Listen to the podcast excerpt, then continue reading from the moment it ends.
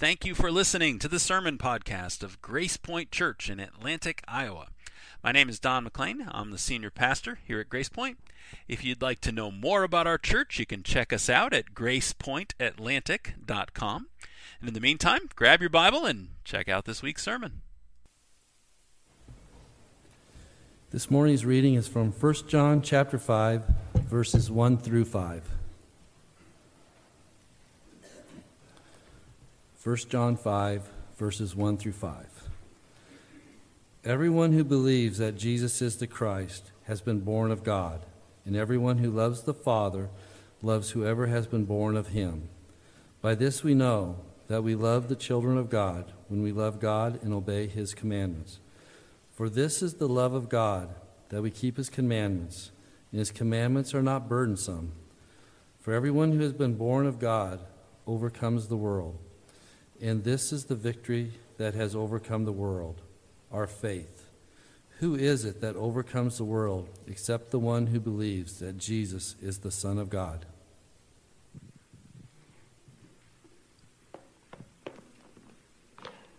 Good morning. Dasani changed their bottles. They're not as sturdy as they used to be. It really bugged me when they changed. I don't know.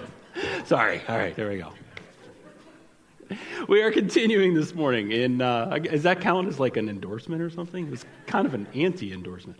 Um, we are continuing this morning in our study through First John. Uh, we are in chapter 5 now. We just have two more weeks after this morning. Thank you, Kurt, for reading, worship team for leading us. Uh, let's pray. Let's ask for God's help with this uh, short but powerful passage. Let's ask, uh, let's pray.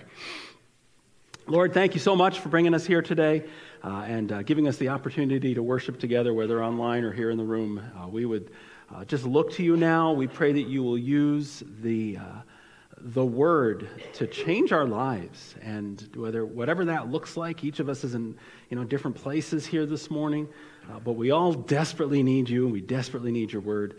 And so we would just ask now, we just submit ourselves to you, Lord. May the words of my mouth and the meditations of each and every one of our hearts be uh, pleasing in your sight for your purposes. It's in Jesus' name we pray. Amen.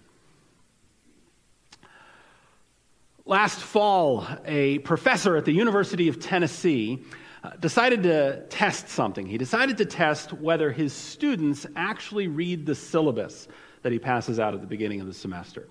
Uh, now, the, the syllabus, for those of us who've been a little while since we've been out of school, that's, uh, that's basically everything you need to know for the class, right? So the syllabus is that uh, guide to the course. It's got all the policies and the expectations and uh, everything you need to know about the class, what you got to do to pass and all the rest. And so it's pretty important. You know, hey, college students, pro tip, uh, your syllabus is pretty, pretty important. And so he, he wanted to see if his students were actually reading this thing. So he ran a little experiment. He, he took a $50 bill and he put it in a locker on the university campus. It was kind of a public locker. He put it in a locker, put a combination on it, $50 bill sitting there in this locker that anybody could get to.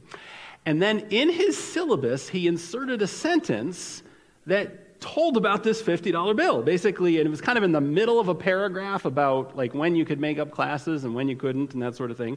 And in the middle of that paragraph he inserted this statement free to the first who claims locker 147 and then he gave the combination to the locker. Uh, there were 71 students in his class and nobody nobody claimed the $50 he waited the whole semester he went and he checked at the end of the semester, and, and uh, there was the $50 still sitting there in the locker. None of his students had read the syllabus carefully enough. Maybe they'd paged through it or skimmed through it, but none of them had read it carefully enough to find those instructions for the $50. I thought of that professor this week as I was studying this text, the paragraph in front of us. And the reason I thought of him is that this is one of those passages where it really helps us to read carefully. There's some really rich stuff in here, but we've got to read it carefully. Uh, as I said, we're uh, getting close to the end of this series. We're moving now into the last chapter, chapter 5. We've just got three more weeks, including today. And, and so John's, you know, he's, he's, he's writing with intention, and so he's building now toward his conclusion. And he comes back. He comes back here in this chapter to one of the major themes of the letter. And I've been kind of making the case that John has three or four themes that he weaves in throughout the book. And he comes back to one of the big ones we've been talking about through the letter. It's this idea of believing in Jesus. We need to believe in Jesus. It's one of the major themes of First John. And, and not just kind of in a vague sort of a way, but we need to believe the truth about Jesus. We need to believe, uh, you might remember that, that idea of the apostolic witness, which for us is the scriptures. And so we need to believe what the scriptures teach about Jesus. It's something John keeps coming back to in this letter, and he comes back to it again now.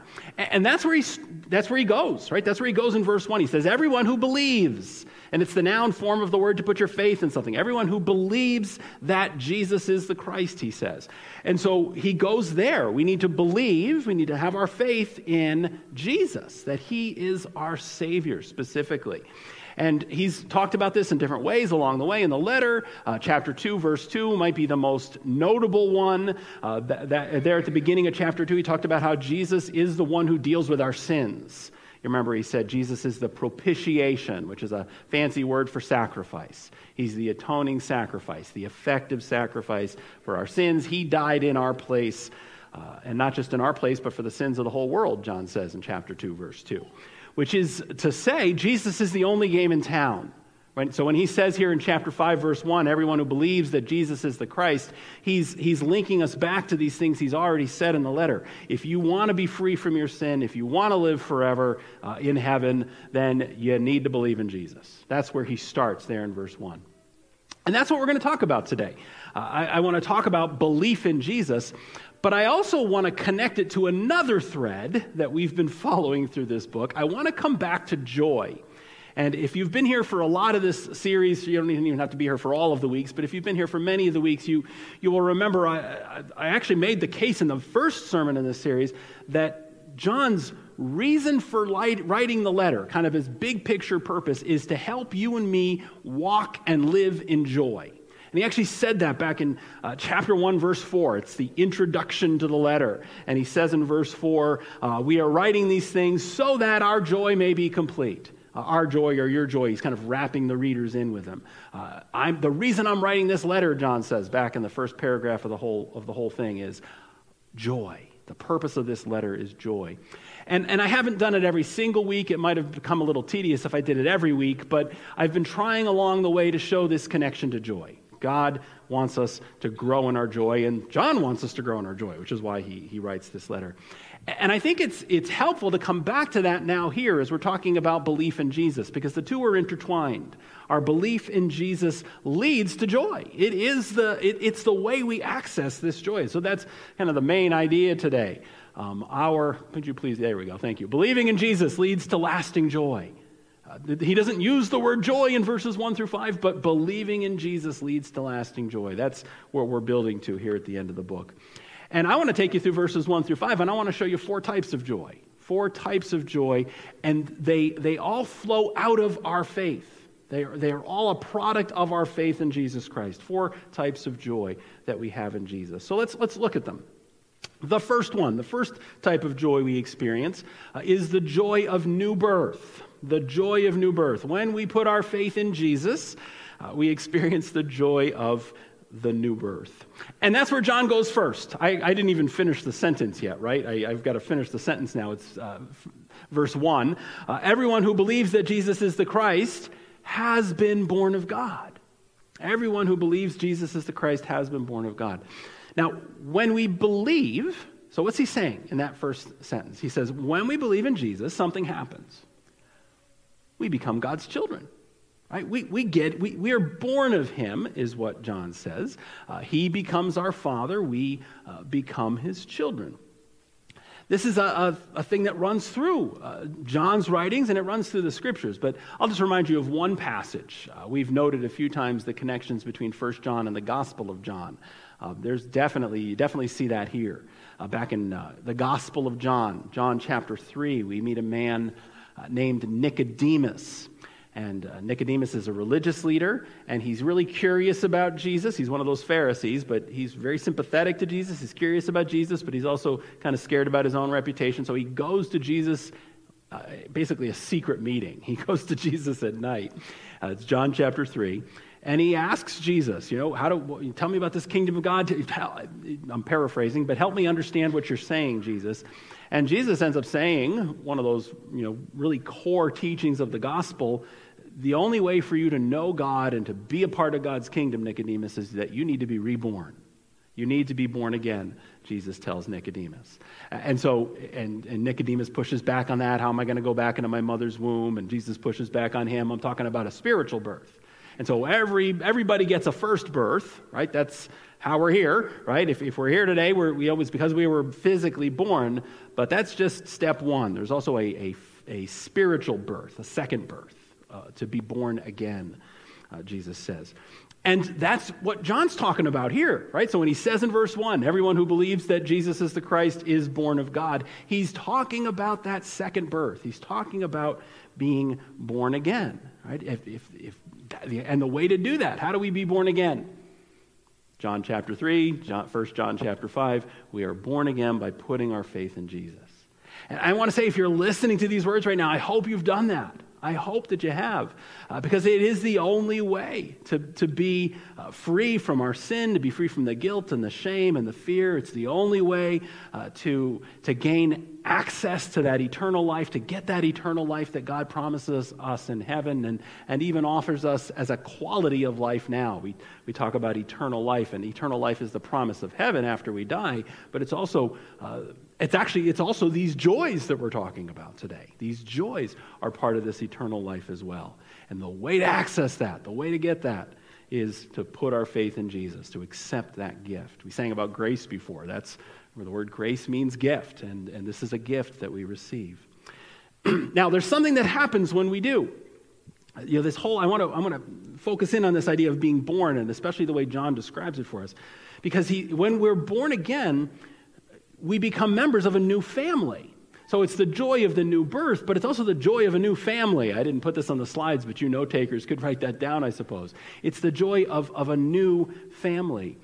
And John emphasizes that here. He actually, in these, in these five verses, he actually doesn't talk about forgiveness of sins and the promise of heaven. What he talks about in these verses is the promise of a new family. And, and it's, it's in his language. we've been studying John together, you know he's, he's very poetic sometimes in the way he writes, and uh, he'll pull in a lot of metaphors. And, and he's doing that here. Uh, he, he emphasizes here in verse 1 this idea that we are born of God. And he uses a specific word. So if you're looking at your English translation, um, and I'm using the ESV this morning, he, he says twice there in verse 1 that we are born of God. So everyone who believes Jesus is the Christ is born of God. And then at the end of the verse, we'll get to this in a few minutes, but at the end of the verse, he talks about whoever has been born of God, whoever's been born of him. It's the exact same word in both of those places. And it's, an, it's interesting because the word he uses here for born, it's not the Greek word that means to give physical birth. Right? So in the Gospel of Luke, when Mary gives birth to Jesus, and she literally goes through labor and a little baby comes out, um, that's a different word, right? That's the, that's the Greek word that describes the physical act of giving birth. This word means to be the parent of someone, and actually, more often, the father of someone. And so, if you read through the genealogies, for example, at the beginning of Matthew, it'll keep talking about, and this one begat that one, and this one begat that one. It's, it's that old, little old fashioned word, beget. That's actually the word John uses here. In fact, if you're looking at an older translation of the Bible, it may say beget instead of born. And, and so that word beget, which John uses here, it doesn't emphasize physical birth, it emphasizes that, that parentage, that family connection. And he uses that word twice in, in this verse.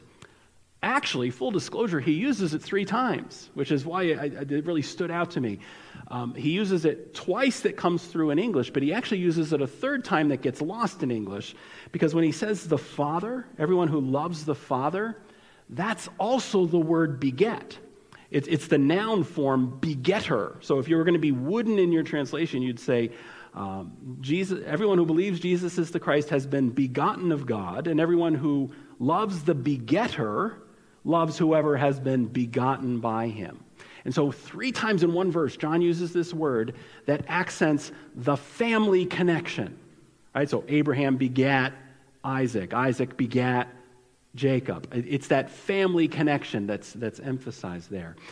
And so that's what John wants us to see. He wants us to see God, this new birth, it's, it's not a physical birth, it is a spiritual birth that makes us members of God's family. We are members of a new family because of what God has done for us in and through Jesus Christ. And this is a source of joy, right? If I connect it back to that overarching purpose of this letter, uh, one, it's a source of joy for us. And we could talk about a lot of sources of joy about being born again, and you know we, have touched on a couple of them even a few minutes ago. Uh, the joy of being set free from our sin, the joy of being set free from guilt, and so on. But another one of those joys is the joy of a new family. The joy of a new family. You know, I thinking, some of you, as I'm, you know, folks online, folks here in the room, uh, some of you have very wonderful families. Right? You have rich relationships. The connections are wonderful. They're healthy. I mean, it's not perfect, but it's, it's an enjoyable sort of experience. You look forward to the holidays. You love the idea of getting together with the, with the family. In fact, you'll have second Christmas and third Christmas and fourth Christmas. You love it so much. You know, you just really look forward to those family gatherings. If that's your experience, if that's your experience of earthly family, that's wonderful. Now take that and multiply it when you think about what's supposed to happen and what God means to happen in the family of God. Multiply it. Uh, you know, if, if uh, you have good human parents, or, or maybe they're deceased and you, you use the past tense, but if you had good human parents, that's great. That's a, what a wonderful blessing. Your heavenly Father is even better. He loves you even more. His, his grace for you is even more. His unconditional acceptance of you is, is, is, is full and, and without any kind of flaw. Uh, if you enjoy being with your family members, that's wonderful. Now take that as the template for what God wants you to have and what He wants you to model and what He wants you to offer in the family of God. Right? And so, so those with, with good, healthy families, wonderful. Right? Sometimes I think pe- people have this idea, well, I don't really need the church so much. I have a good, good strong, extended family. No, the, that's supposed to be a template for, for what God wants for us in the church. Others of you, right? Others of you, uh, it's not so good, right? And I, I know many have, have kind of struggles in, in the family life. Sometimes the relationships are strained. There's, so there's some dysfunction there going back years, maybe even some, some kind of abuse. Uh, when you think about getting together with family at the holidays, that's the worst part of the holidays for you. You love the lights and everything else and the religious part, but oh man, do we really have to go to that, to that party again? And that isn't to say you don't love them. Of course, you love them, you love them and all that, but it's not easy. Right? That's many people's experience uh, these days.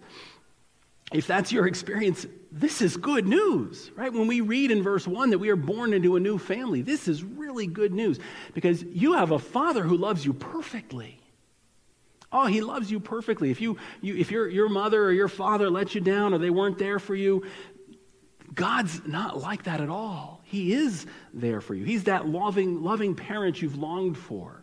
Uh, in the church, you have a, a, a family Right? You have relatives who are given to you to help you overcome all of that brokenness and that pain that, that so many have. And you know, no, they're not perfect. I'll be the first in, in line to admit that and to say that. Your brothers and sisters in the church are far from perfect. But Christ lives in them. Right? Jesus lives in them because they're born again just like you are, which means they're your family and they're, and they're here for you. God's giving you new brothers and, and sisters and cousins and aunts and uncles and, and grandparents and all the rest, the ones that you maybe missed out on because of the brokenness of this, of this world. And so that's a joy, the joy of the new birth and the joy of the new family that comes with that new birth. Number two, the second type of joy we see in this text uh, is the joy of love. The joy of love. When we put our faith in Jesus, uh, we enter into and gain access to the joy of love. And that's directly where John goes in the second half of verse 1. So let me read the whole verse now. Everyone who believes, I, guess I read it before, but let's read it again. Everyone who believes that Jesus is the Christ has been born of God, and everyone who loves the Father loves, now he brings love into it. Everyone who loves the Father loves whoever has been born of him. Now, I want to um, I'm going to trace John's logic this morning. Most of my sermon is built around this today. We're, we were, we're going to carefully, back to my opening story about careful reading, we're going to try to carefully trace how John makes his argument in verses 1 through 5. So he starts out by talking about the new birth, then he makes an assumption. I believe there's an assumption in the middle of verse 1, and the assumption is that we love God. He assumes that we love God. And the reason he makes this assumption, it's not, it's not a big assumption. The reason he makes it is that he just talked about it like three verses earlier. I know we're in a new chapter, but John didn't have chapters. Those were put there later. Uh, he talks about our love for God uh, back in verses 19 and 20 of the previous chapter. So if you have your Bible open, you could look at verses 19 and 20. Uh, he says, uh, back in chapter 4, he says, We love because he first loved us. And you say, who do we, which, who, who are we loving, John? Well, he tells us in the next verse. Uh, we're talking about God. If anyone says, I love God, and hates his brother, he's a liar. For he who does not love his brother whom he's seen cannot love God whom he has not seen. So he's talking there about our love for God. In, at the end of the previous chapter, he's talking about our love for God. Because it would be, if, and the assumption is that we love God. It would be nonsensical to talk about the right and wrong way to love God if there wasn't an impulse there to want to love God. And so the assumption I'm, i see there in the middle of, of chapter of, of verse 1 is that we have a new birth. God has forgiven us. He's put us in a new family. And that prompts a response of love right? It prompts a response of love. It's a basic, you know, even think of a, you know, of a baby, you know, or a toddler, you know, that there, there's that fundamental response of love back for the parents because mom and dad love them. And so, and so you have this assumption that we love God because he's loved us. Carries over from chapter 4. But it doesn't stop there, right? It, it doesn't stop with our love for God. We also love God's children. And that's the one he's going to drill down on. That's the one he spells out. So, everyone who loves the Father, which we talked about in chapter 4, everyone who loves the Father also loves everyone who's been born of him. And so it's both. When we talk about the joy of love, we're, we're talking about both kinds of love. When we're born of God, we respond to this new birth by loving God and by loving God's children. That, that's what he says there in the second half of that verse. Now, I was wrestling with this this week. Maybe you're wrestling with this question right now. You, you might wonder how that is. Why would that be so? Because it wouldn't have to be that way, would it? I mean, you could imagine a scenario where, where uh, you know, I, I love God, but I don't like people so much. Right? You, you could imagine somebody doing that, or somebody could love God and really not like their fellow believers. You could, you could imagine that. So, so why is John so insistent that they go together? Why do they go together? Why do we have to love God and love God's children? And why is it that we're a liar if we say we love God, but we don't pursue loving his, his children, our, our brothers and sisters? Why, why would he say that? Maybe, maybe this helps. Think about it this way Imagine you're at a, a sporting event. Okay, you're at some kind of a sporting event. Uh, it's a youth sporting event. We're not talking pros. We're talking youth, youth soccer, youth track, something like that. Uh, it's here, right? Maybe it's a little league game this spring, and uh, you're there to watch your kid, right? You're there to watch your child or your grandchild. They're they're playing in the game. They're out on the field, and so you're you're there. And you're you're on the sideline. You're in the stands, and you're you're next to another parent, right? So you're there with that other parent, and his child is out there with yours, right? They're on the same team, they're out there playing each other, playing together.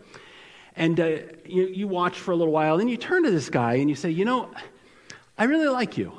I really like you. you. I've known you a little while. You're, you're funny. You got a good sense of humor. You're just a really nice guy. I really enjoy our relationship. I really like you.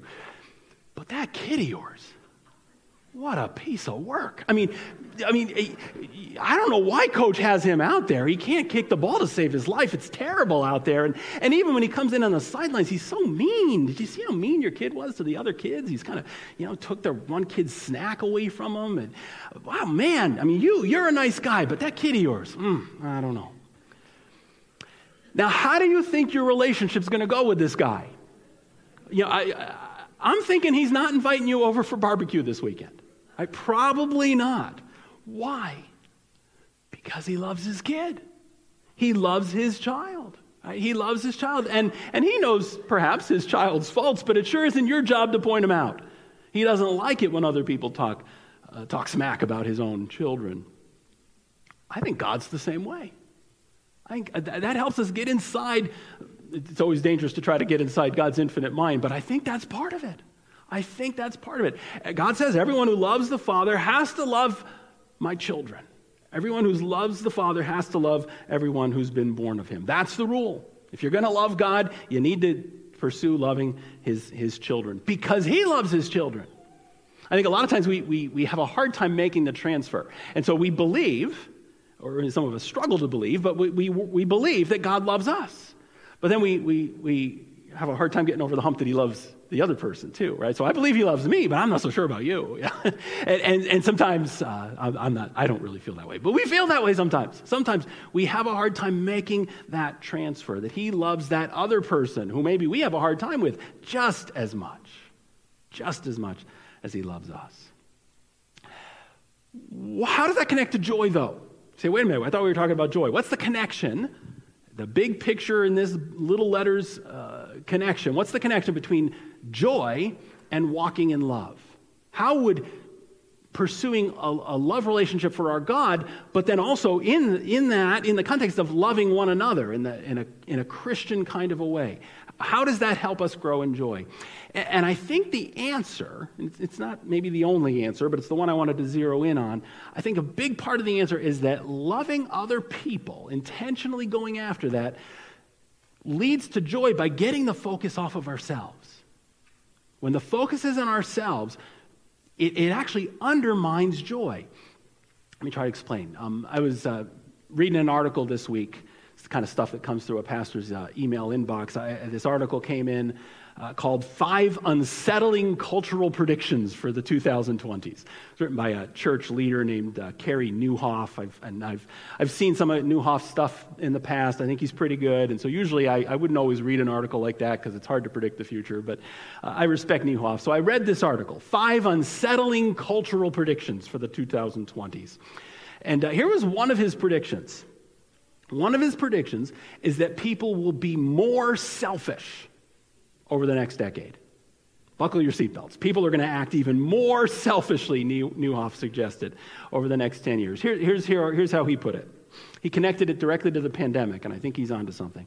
He said, There is a looming post pandemic surge in which people who have not been allowed to do things for over a year, two years, uh, will decide they're going to do whatever they want once all restrictions lift.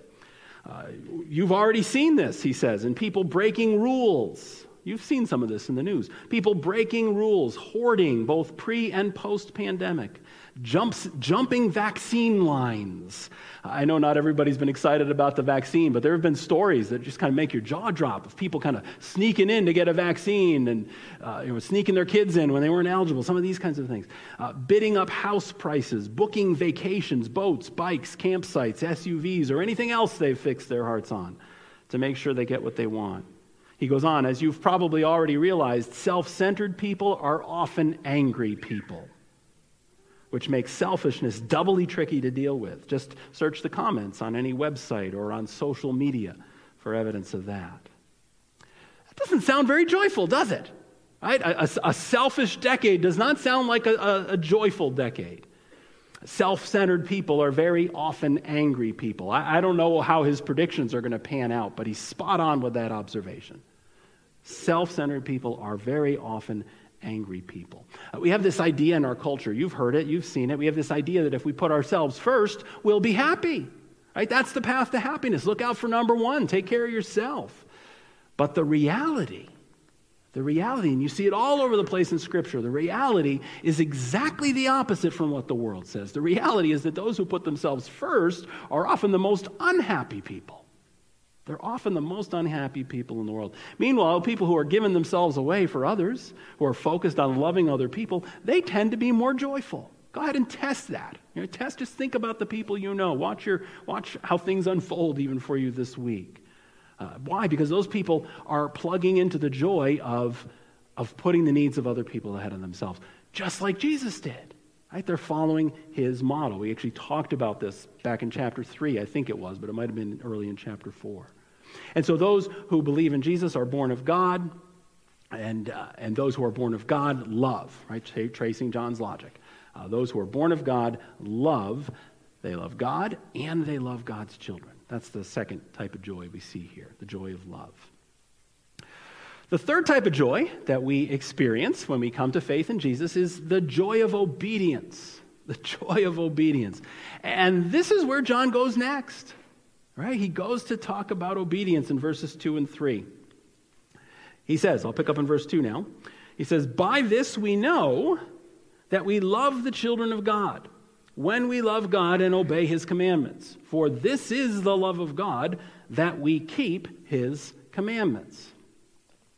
So, verses 2 and 3 are answering a question. They're answering a question for us, and the question is What do you mean, God, when you tell us to love one another? Excuse me, what kind of love are you talking about? what do you mean, Lord? Uh, now I, I, started out this morning with that little story about the importance of reading carefully, and now this is where we really start to see it. You know, for I, I got to tell you, when I was studying this passage this week, I spent a lot of time just looking at these verses, going, "What is going on here?" Because you wonder how they're connected sometimes. But then I, I just kind of spent some time diagramming it and breaking into little pieces, and and what I realized is there's actually a very careful progression in this paragraph there's a progression that John is sketching out for us here. And I've actually given that to you on the outlines. So if you um, have that bulletin outline in your sermon at the bottom half of the outline, I've actually given you this progression. It's embedded in the, the sermon notes link on the Bible app for those who like to use that. It was too much to put on a slide, but you can see it in your bulletins if you want to see this progression that, that's in this text. But, but let's trace his logic. So it, it starts with the new birth, verse 1. Those who believe in Jesus are born of God. That new birth leads to love, second half of verse 1, right? That, that, that love that we just talked about. Verses 2 and 3, this love leads to obedience, or it manifests in obedience. And so those who love God and love God's children live that out by obeying God's commands. Which means, and we're just, again, we're just tracing John's logic here, it means that obeying God Here's a connection we don't always make obeying God is an act of love. So when we ask our question, uh, what kind of love are you talking about, God? God says, I'm talking about obeying me. Obeying God is not just the right way to live, which, you know, maybe the, the book of Proverbs would talk a lot about, but obeying God is the loving way to live. That's the case John is making. Obeying God is the loving way to live, which means the opposite is also true. Right? That's definitely the case here. Uh, disobeying God is the unloving way to live. And so obeying God is loving, disobeying God is unloving. That's the case he's making here. And, and I think the best way to see this is to just think through some examples. Uh, for example, one of the reasons gossip is sinful is that gossip is unloving. Right? Do you ever think it's, a, you know, we, we know gossip is a sin, but why is gossip a sin? Well, gossip is a sin because it takes information that we have about somebody, or that we think we have about somebody. Sometimes it's not even true, but we take information we have about somebody and we weaponize it.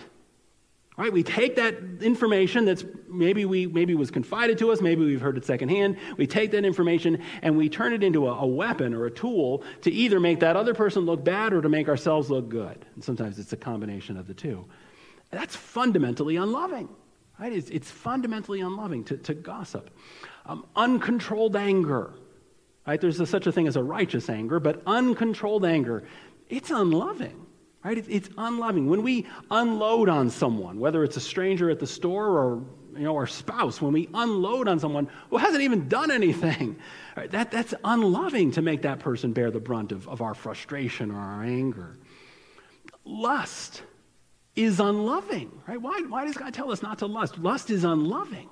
It is not a loving thing to do to consume another person with our eyes or, or to use that, that person's body like, like a commodity, right? A commodity to satisfy our own desires. Stealing, stealing, theft is, is unloving in all of its various forms, whether you're talking about shoplifting or cheating on your taxes or whatever. Uh, it's, it's unloving, right? Because it takes something that belongs to someone else Right? And sometimes we'll say, well, I need it more than they do, right? Yeah. Uh, need doesn't factor into it. It is theirs. It's their rightful property or that company's rightful property. And to deprive them of what is theirs, that's actually why it's one of the Ten Commandments, is, is fundamentally an unloving thing to do. And so those are just some examples to help, uh, it helps me anyway, to see how uh, disobedience to God is, is settled in the context of, of love, and, and, well, uh, in this case, of being unloving. And so, if we're going to do the loving thing, the, back to John's argument, and again, we're members of a family now that's committed to love. So, if we're going to do the loving thing toward one another and toward God, then the way that works out is walking in obedience to God's commandments. That's what he means when he says love. Now, what does that have to do with joy? Back to joy. What, what, how does obedience lead to joy? Because that, that now each of these connections seems a little hard, a little more tenuous to us. Uh, I, I, mean, I, yeah, I get it. God wants me to obey. Uh, I, that's, that's probably not a new concept for most of us. But how does obeying God lead us to joy? And I think one answer to that question is that obedience to God frees us from the burdens of disobedience. I think this is one of the really good ones. When we sin, we are depriving ourselves of joy. When we sin, we are depriving ourselves of the joy God means for us to have. That's why a book about joy, chapter 1, verse 4, focuses so much on obeying God and doing what God tells us to do. Disobedience deprives ourselves of joy. And again, I think the best way to see this is just to look at specific instances. Uncontrolled anger, right? I used that one a moment ago. Uncontrolled anger it hurts our relationships, right? It damages those relationships. And, and so if we're in the habit, you know, I mean, we're all sinners and, and it's all going to happen, but, but if we're in this habit of, of venting our anger on our family members or on our friends, over time, and sometimes it doesn't take too much time, over, but, but over time, that anger really undermines the joy that we're supposed to have in that friendship or in that, that relationship. Right? Why? Because now instead of joy, that relationship becomes characterized by tension. Right? You're, you know, your, your spouse is, one, is walking on eggshells all the time, wondering, you know, if you're going to blow up again, or if, if, this is, if this is romantic day, or, you know, I mean, it, it, it's that kind of it. And so uncontrolled anger over time undermines, it undermines the joy that we're meant to have in these friendships and in these relationships. And again, it would, it, I think it works this way with most sins. Lust, deprives us of the joy of, of dignity, right? Our own dignity, and, and secondarily, that other person's dignity too, right? Women or men become objects of our desires rather than human beings created in the, object, in the image of God. And, and so we end up depriving ourselves of our own dignity when we enter into that. And we end up feeling dirty and ashamed, right? And that which is very much the opposite of joy. Greed, greed, envy, stealing, all those kind of things, they, they altogether, they, they fill us with discontentment. Right? And there's not a lot of joy in, in discontentment. Gossip hurts our reputation. Maybe we get a little bump for being one of the people in the know at the beginning, but over time, we become known as someone who can't be trusted. There's not much joy in that. And, and so the point is, disobedience is costly. You see that all throughout scriptures. Uh, my own the Bible planning reading I'm doing right now has me in the middle of Proverbs, and yeah, boy, you just see it over and over and over. Uh, disobedience is costly in all kinds of ways. And those consequences of our sin deprive us. They deprive us of the joy God means for us to have, which means the opposite is going to be true. So if disobedience deprives us of joy, then obedience magnifies our joy, it adds to our joy. We will be more joyful. Back to that purpose of the letter. We'll be more joyful if we obey God like he calls us to do. And that brings us to the last one, the fourth type of joy we see here in this paragraph. The fourth type of joy is the joy of victory. And it flows right out of the obedience one, the joy of victory. Uh, John says something uh, a little surprising, and I, I purposely didn't read it before, but it's in verse 3. It's there at the end of verse 3. And I think it's a little surprising. He says, And his commandments are not burdensome. Right? For this is the love of God. I'm going to define it for you. That we keep his commandments, John says, and his commandments aren't burdensome. And I think John knows that we don't think that way. He knows it probably because he struggled with it himself. He's human just like us, right? You know, we, we tend to look, there's a tendency in the human heart to look at the commandments of God and go, oh man, that's hard. That's hard, right? That's difficult. We tend to see obedience as a struggle. We, we do tend to see obedience as a burden. And so John pushes back on that. The last part of verse 3, he says, uh, We need to obey God. That's how we love one another. And oh, by the way, God's commandments, they're not even burdensome.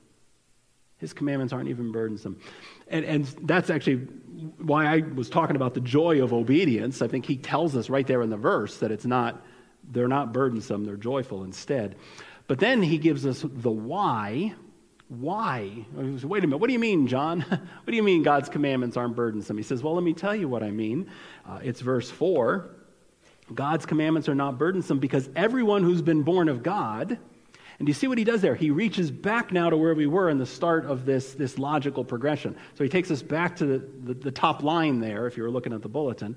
Uh, everyone who's been born of God, everyone who's born again, overcomes the world. Everyone who puts their faith in Jesus Christ overcomes the world, he says. And so it's another step in that, that progression. Uh, those who believe in Jesus are born of God. Those who are born of God love. Those who love uh, obey God's commands. Those who obey his commands, they're going to overcome in that. We're going we're to be able to do it. We overcome the world. Now, you got to remember what John means by the world. Got to remember what he means. Um, we've talked about this a few times in this series, but we'll uh, clock it again. Uh, the world in 1 John means the system. So it's not the people. Right? It's a different use of the word world from what you get in, well, John 3.16, God so loved the world. What he loves there are the people of the world, but that's not what John means here. So when he says the world overcomes the world, he doesn't mean your next door neighbor. Uh, he means the world system that stands in defiance to God. So I always think of the world, the world system. That's that whole, it's the systems, and it is people. Sometimes it's manifested in, it manifests through people, but it's, it's the devil, it's, it's his angels, it's, it's all of them. And they're all standing, shaking a defiant fist at the God of heaven and earth. It's, it's, that's the, how the world, in this sense, is presented. And John says, We overcome that. We overcome. We have the victory over it. Uh, another one of those interesting word things John does here uh, you'll appreciate this verse more if you understand that the word overcome is the verb form of the word victory. And so, uh, again, he's got all this repetition, which accents his point. Everyone who's been born of God, verse 4, has victory over the world, and this is the victory that has victory over the world. It's our faith. And who is it that has victory over the world? Except the one who believes that Jesus is the Son of God. And you see what he does there. Uh, another question we would have reading through this is how does that work? How do I have victory over the world? And John says, You have victory over the world through your faith in Jesus Christ. And so he takes us back. Uh, verse 5 and verse 1, they're, they're like in parallel, right? Our victory is our faith in Jesus. And so, verse 1, he starts with everyone who believes Jesus is the Christ. Verse 5 everyone who believes Jesus is the Son of God. And the words aren't exactly the same, but it's the same idea believing what the Bible teaches about Jesus, that he is the Messiah, that he is the Son of God. And so, if we ask, how do I walk in obedience? What does it look like to have victory over this world system that rebels against God and everything that's good? The answer is we do it through our faith in Jesus. It's our faith in Jesus. It's not willpower. It's not even being raised in a great family, although that certainly helps. It's not going to a great church, which also certainly helps. But it's our faith in Jesus Christ. That's how we have victory over, over the world, over that system, over that rebellion. How does that work? John leaves us with lots of gaps we got to fill in sometimes from, from different parts of the letter. How does that work? How does our faith in Jesus give us victory? And I think, as I was poring over this, I think the answer is the Holy Spirit. It goes back to the new birth. So, what happens when we're born again? God does a miracle. God, the Holy Spirit, comes and does a miracle. We call it regeneration. He takes our spiritually dead selves, to take language from Paul. He takes that which is spiritually dead on the inside. He does a miracle. He, he, we call it, again, it's a doctrine of regeneration. We are born again. We become alive on the inside where we used to be dead. And the Holy Spirit Himself, the third person of the Trinity, takes up residence. He moves in. He, he takes up residence within us, which means because of our new birth, Because of our new birth, God Himself now lives within us. That's where the power and the will and the desire and the strength uh, and the conviction that brings us back, that's where it all comes from. It comes from the Holy Spirit who lives within us. You know, left to ourselves, we would just keep chasing after sin. We would just, every, every one of us, me, you, all of us, we would just keep, if, if you didn't have, if we didn't have the Holy Spirit within us, we would just, we would, we would dive into that world system like a pig dives into mud. I mean, that's just in our flesh, that's what we would want. But now, because of the new birth, because we've put our faith in Jesus, because we're born again, now the Holy Spirit lives within us and He doesn't let us. Right? So we're like, you know, I kind of like the mud. And the Holy Spirit's like, no, you don't. You don't like it, and I don't like it either. So come back. Come, come, come out of the mud. And that, that's, it's, it's actually, it's called conviction. Sometimes people will press on us as Christians to say, oh, you people have a guilt problem. No, we have a conviction problem. Except it's not a problem, it's a good thing because it's the work of the Holy Spirit saying, come back, come back. That's not what that's not my best for you. That's not what we what Jesus died on the cross for. And so the difference is the Holy Spirit. That's where the victory comes from. And all of that leads to joy. It leads to joy. You know, and again, we could think about this from so many angles, but I would just, even in what John does here is in terms of how we think about ourselves. Uh, that word victory that I mentioned before. Uh, I don't know if any of you struggle with this. Not everybody does, but many people do. A lot of believers really kind of struggle with their image of themselves. You know, this sense that we're, we're not enough, that we're insufficient, maybe even that we're losers. You know, I, I, don't know how harsh your, your inner voice can get, but, you know, this idea that we're, we're losers. And, but, but God says, You're not a loser. Look what he says in verses 4 and 5. He says, You're a victor, you're a winner. Right? The world tells us we're losers. They keep telling us, you know, we're on the wrong side of history and whatever else. God says, You're not a loser. You're a victor. You're a winner. Why? Because of your faith in Jesus Christ. Because uh, you are born again. You have overcome the world through your faith. Through your faith in Jesus Christ. I have a, a video clip I want to show you this morning. This is uh, how I'm going to end. Actually, I'll come back and pray in, in just a moment. But um, I have a, a, a, testimony from somebody in our own church. Uh, a few weeks ago, um, one of our, our folks, uh, Sonia Smith, uh, sent me an email. And she actually wanted to engage on an issue from First John. So she there was kind of a question, but also just sharing with me from her own experience. Because what she shared was that God has used First John in her life. It's actually a big part of her testimony. You ever have that? You know, different people have different books in the Bible or some, something like that that God really uses. And for Sonia, there was this season in her life in the past when she was really wandering from the Lord. And God really used First John to bring her back to himself. And, and she was just sharing that with me a little bit. And we went back and forth on really on, on the issue we've talked about. It comes up a little bit today, but it's come up a few times in the book the, the tension between obedience and salvation. Right? And we were actually just talking about it as we were talking about victory and obedience. Um, if, if I'm saved, why do I still struggle to obey? And, and how am I able to obey? And, and so we were, we were talking about that.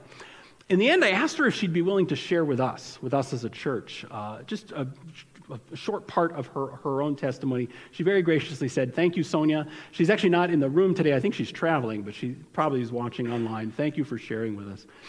And uh, I'm, I'm just going to have these guys play this in just a moment. But I, I, want you to watch for two things as you listen to this little clip.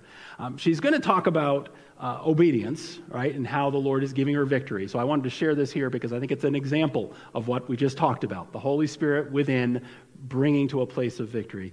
But it's also joy and some of you know Sonia. Joy kind of, she's, she's a pretty joyful person thanks to Jesus. And, and I, I, think you'll see the joy that we were just talking about as well. This was a great place to be able to share that. So if, if you guys could uh, go ahead and play that, and then I will, I will come back and pray.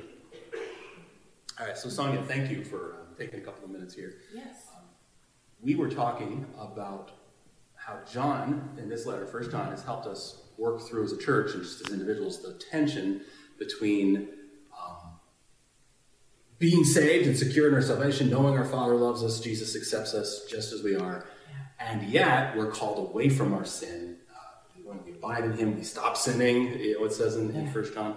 So you would, you and I had been talking. You'd actually emailed me, and I wonder if you could just share a little bit from your own testimony about how God has used First John in the past, not necessarily yeah. the series, but just how He's used it in your life. Yeah. Well, like I said, um, I uh, was talking with a friend of mine we were going over the can you lose your salvation? Once saved always saved were you saved in the first place? And i've always said yes. You know but in that moment i stopped and i mm-hmm. realized that that wasn't my answer or that was my answer not mm-hmm. god's. You know when i was um, when i was in my sexual sin um, and coming back to, to my faith as i would say um, i read first john several times. Mm. and it convicted me mm. because the one verse in there that says, if you are with God, you no longer sin. Yeah. And I was stuck in this sexual sin for years and years, battling myself day in and day out, and just trying to figure why God. and um, I realized that I was trying to fulfill my deepest desire of wanting to be married through that sex. And finally, when I finally gave up that desire to be married and surrendered that to God, He filled me. Mm. And that went away. And it was just an awesome feeling, yeah, yeah. you know? Um, I don't know. Yeah, I just, like I said, I questioned my faith. Right because I was sinning. And in John it says, when you're in faith, if you walk with, if you have fellowship with God yeah. and say that you and you're living in darkness, you are being a liar. And I'm like, I don't want to be called a liar. so um, it just made me, there was a lot of questions that it brought up. And so listening to it over and go over again, it just really battled. But God's answer to me in regards to salvation was, it doesn't matter what's in the past it's how you live going forward. Yeah. And so that's what I do. Is I know I still sin. I know, you know, sure. but I admit it readily. You know, I admit my faults. I hope, and if I don't, I hope people show them to me. but that's other than that, yes. Thank you. Thank you so much for sharing that. You yeah. bet. All right.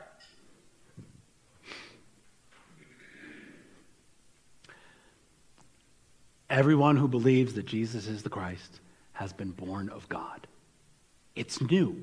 That's the scripture's message. It's a new, uh, it's all new. It's a new start. It's a new life. It's, it's new creation, new joy. Uh, we get all that and more when we put our faith in Jesus. I am going to close in prayer, but before I do, I, I just want to ask do you have that? Do you have that? Do you know Jesus? Have you given your life to him? You know, some of us, we keep running, and I appreciated uh, Sonia's transparency with that. We, we keep running from, from the Lord. Uh, and we need to give ourselves over to Him. We need to do that. And, and I, I, just want you to know this morning as I close that uh, God offers you joy. He invites you into that. He, he's, he's not pushing you away, He's pulling you in. The Father offers you the joy that we've talked about this morning. And it's worth it. Anyone who's made the exchange will tell you that it's worth it. He is worth the exchange. Because what he offers us, even these things we've talked about this morning, and, and my, in my frailty, I, I, have tried to, you know, I feel like I've, there's this glorious brightness behind me, and I've maybe opened it up this much so you could see it. It's so wonderful. Uh, you know, there's no comparison between what we give up to come to Jesus and what we gain. It's like comparing a, a, a penny to a mountain of gold. There's just no comparison. So, do you have it? Do you have that joy that we talked about, that, that she testified to? Have you given your life to Jesus?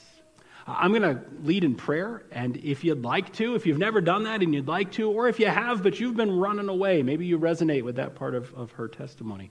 Um, I'm going to, you have opportunity to pray even now as I lead us in prayer, and so I will kind of walk through that sort of a prayer, and then I will, I'll close for the rest of us, and the worship team will come back up and, and, uh, and close us out. So would you pray with me, please?